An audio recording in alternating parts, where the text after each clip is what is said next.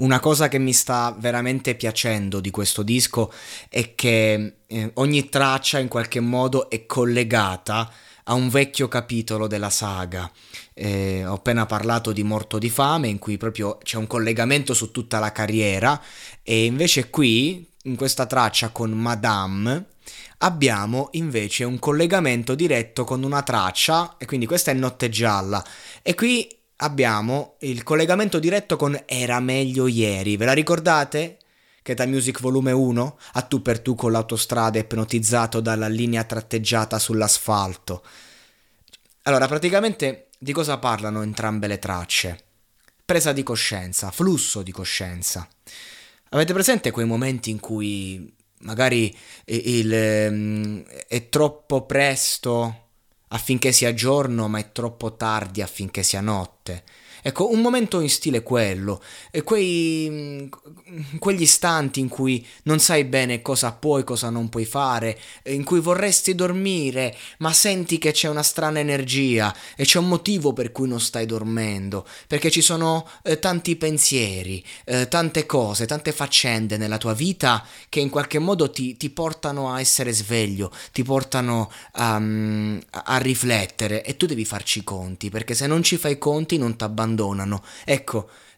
Emischilla in, in entrambe le tracce racconta perfettamente questo mondo qua. Poi qui si fa aiutare dal ritornello di Madame e ovviamente vabbè Madame conviene anche perché comunque in questo momento è, in, grande, in, grande, botta, non a caso è il pezzo eh, al primo posto nella playlist delle uscite di YouTube per l'Italia. E quindi però lei anche qui ehm, con, una, con, un breve ritornello, eh, bene così perché secondo me eh, non era una traccia in cui doveva fare la strofa perché è un pezzo maturo. E, e non che lei non lo, non lo sia, però Emischilla un attimo c'ha un'altra maturità, c'ha un'altra età. E quindi un attimo il suo flusso di coscienza non andava interrotto bensì accompagnato e così è stato. Quindi bellissimo ritornello di Madame in cui comunque ti dà la sua prospettiva, quella di una giovane ragazza